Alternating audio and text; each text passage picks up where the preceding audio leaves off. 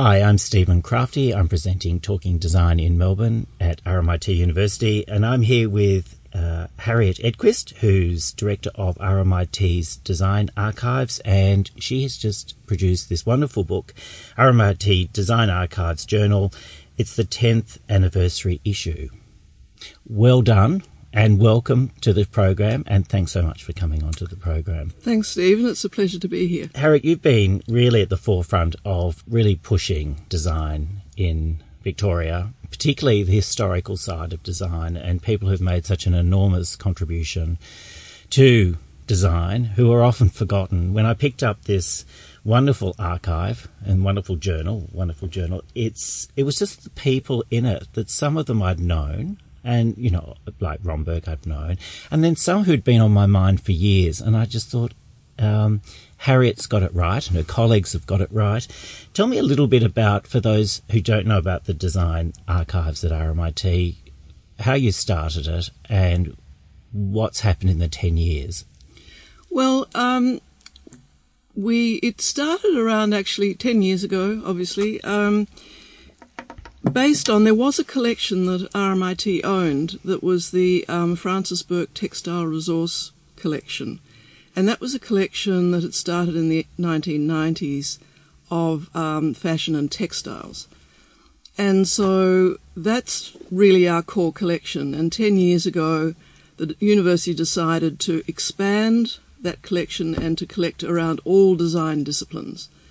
Um, and my um, intention always was that it would be a research collection, that we would really encourage um, researchers into the archives, but also we wanted archives that demonstrated design practice, whether it be a, a, an office or a single practitioner.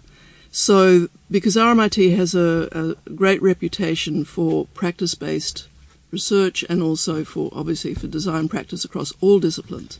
And that's really what we wanted to reflect. So we wanted really um, comprehensive archives that showed how design is made, and and as I say, also um, spanning the disciplines. So we do we collect across all disciplines from well fashion and textiles where we started, architecture, um, automotive. I think we're possibly the only archive in the country that's. Well, you had an exhibition we, at, at, the National Gallery. That's right, and that's where it actually came from. I mean, the, the Shifting Gear exhibition at the National Gallery in 2015, that was inspired by our automotive collection.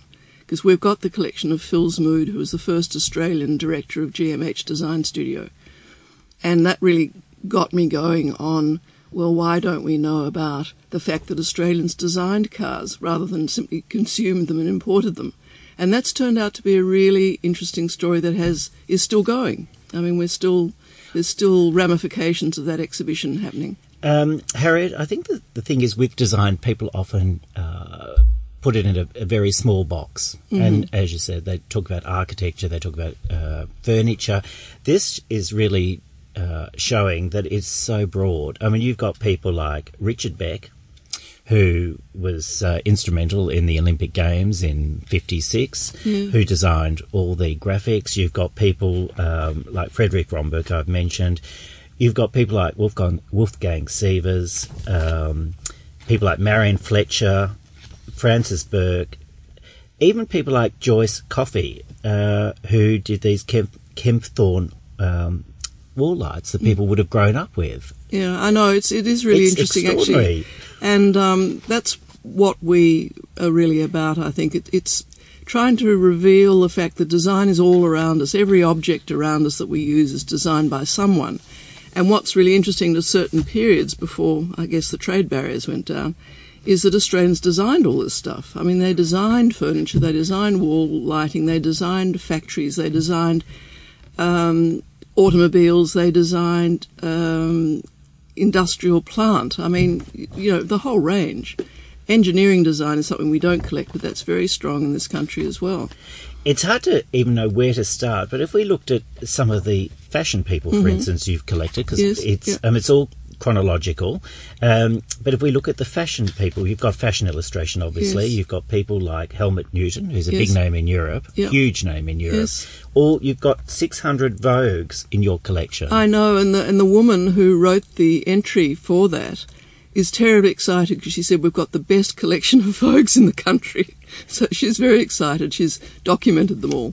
Even Hmm. people like I had a chair uh, with fabric by Eclate, and now I'm realizing that was actually quite significant. And Oh, yes. People often don't realize that some of these things in this archive actually are significant now, and they perhaps turf them out or now I hunting and- madly for it. That's right, because Eclate went for about 20 years uh, producing woven fabric to women.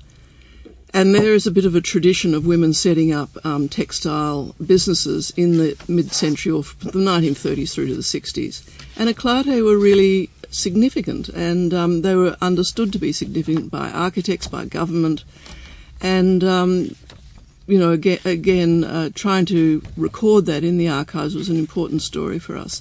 One of the things we try to do is because design history is dominated by men um, for all sorts of reasons, we do try to bring women in as well, you know, to, to where there are uh, women designers of whatever kind, we do try to record that so that we get some sort of balance. Yeah. Well, you've got people like Rae Ganim, who Yes. was a big name in the 80s. Very Huge. big name in the 80s. I mean, what yeah. she did, what she did and her late partner did Yes. for Bridge Road Richmond Absolutely, yes. was I remember phenomenal. that shop. Yep. yep. Absolutely phenomenal. Yeah. It was almost like this uh, pebble that she Mm. threw into a lake, Yes. and the, the ripple effect along uh, Bridge Road was phenomenal. Yes, that's right. Why do you think she was so important? Well, I mean, it's it's. I think probably you're better. No, no, no. I'm asking I'm not- you. Um, I, th- I suppose. Well, she was working at a at a period in the eighties, for example, which was huge in Melbourne in terms of design. There was just an enormous amount of activism. There are a lot of people who were setting up on their own. There was, you know, startups, and it was a very active and engaged period. And lots of people started their own businesses, and it was huge and a very, very dynamic. And I think possibly. Um, you know, if you look at Rae, what Rae Ganim did for Bridge Road, there were also those precincts. There was the Bridge Road precinct, there was the uh, Chapel Street precinct, there was the inner city precinct, and they exploded with these creatives, if you like. And uh, she was part of that, but she was very important. I mean, it's quite sad now when you look at fashion in 2018. It's predominantly the international labels Mm. that dominate. The very small independents seem to have struggled to survive. But they're still there. They are struggling, but they're still. Still there. They're still there, and, and there is a, I think, a widening acceptance that that culture of the import and the throwaway is is not Not good.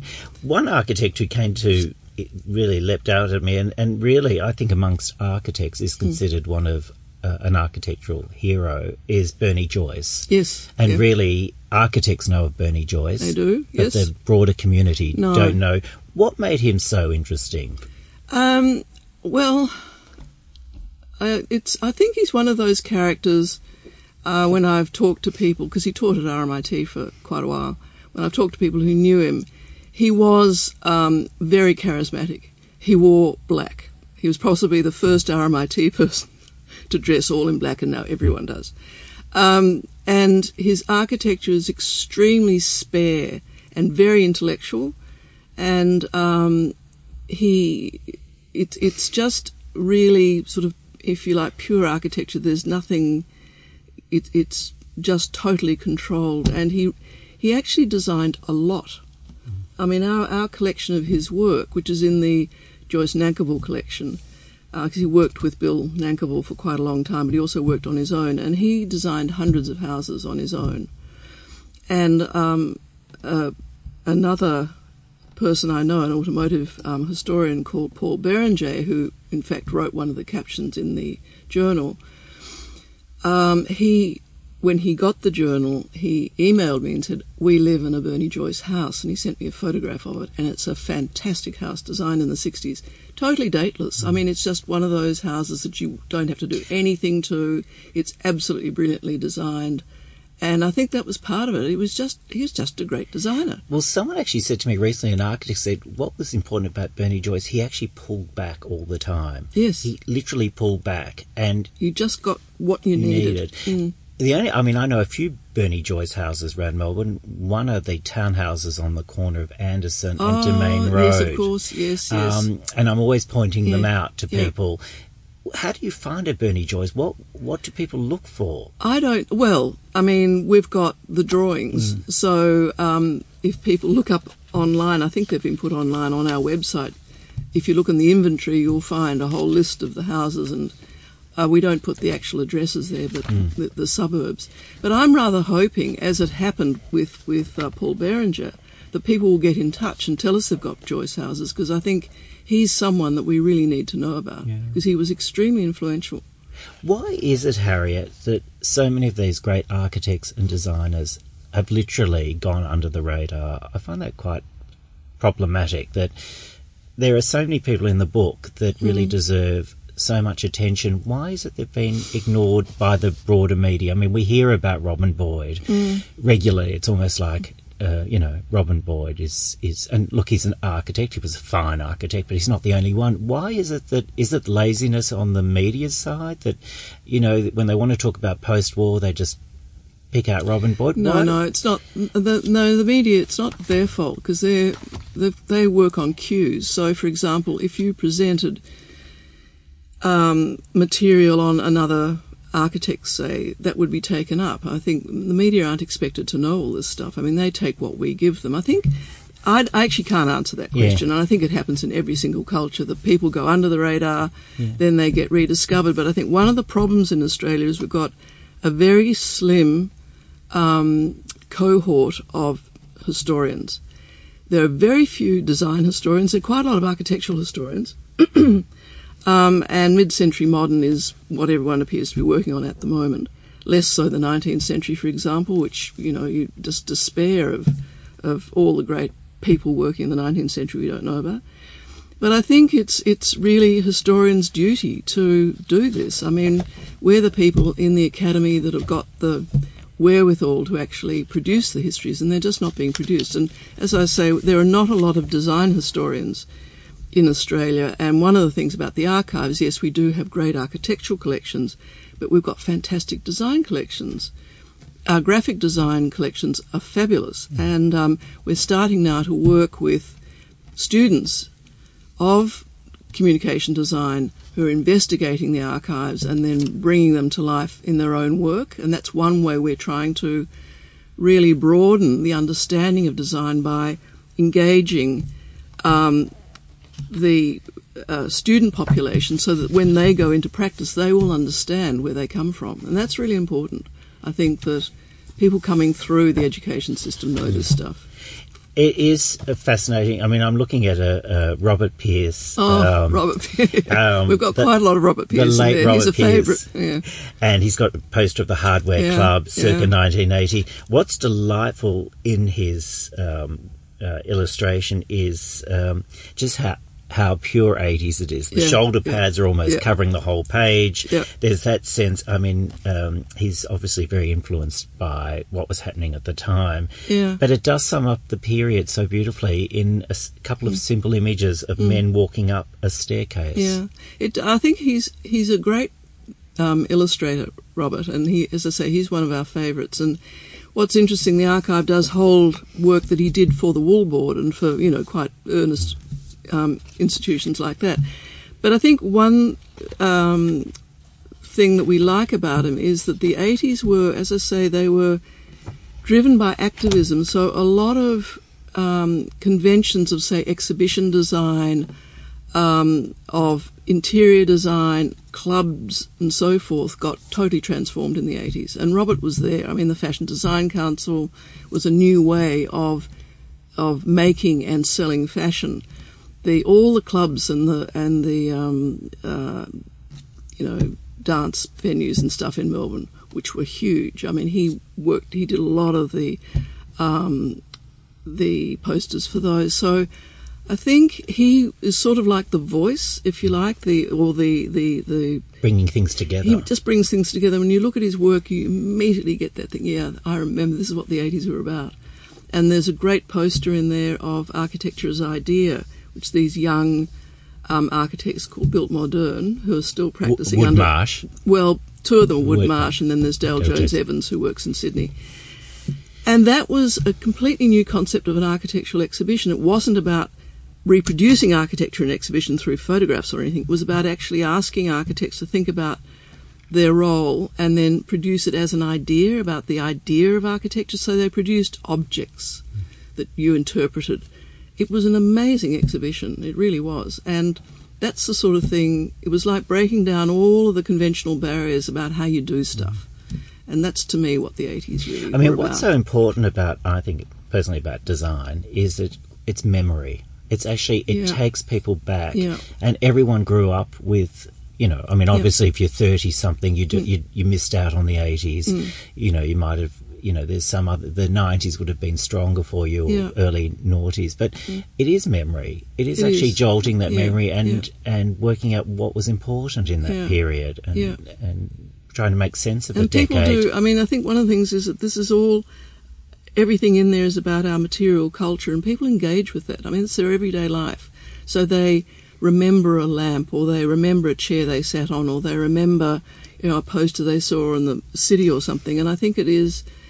It is recording our material culture, which is fragile, and it, it's very easy to, to destroy and to forget. That's what's important, I think, because it continues through. I mean, one of the things that we possibly don't realise is that Melbourne had a very, very strong um, furniture industry. It wasn't just Featherston and Fler; it was a whole range Fred of people.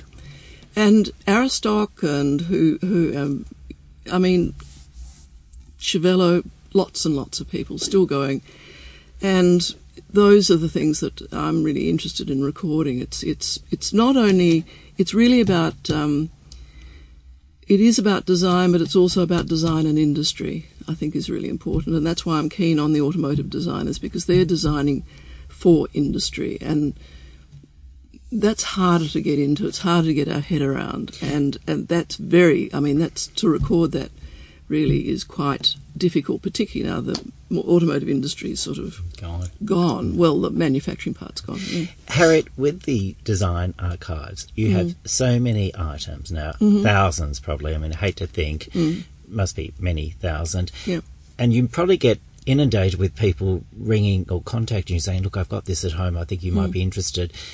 How much of that turns out to be a treasure, and how much turns out to be just something that sentimental but no historical value? Because it, Uh, Well, uh, we, we're, we've got a very clear collection policy.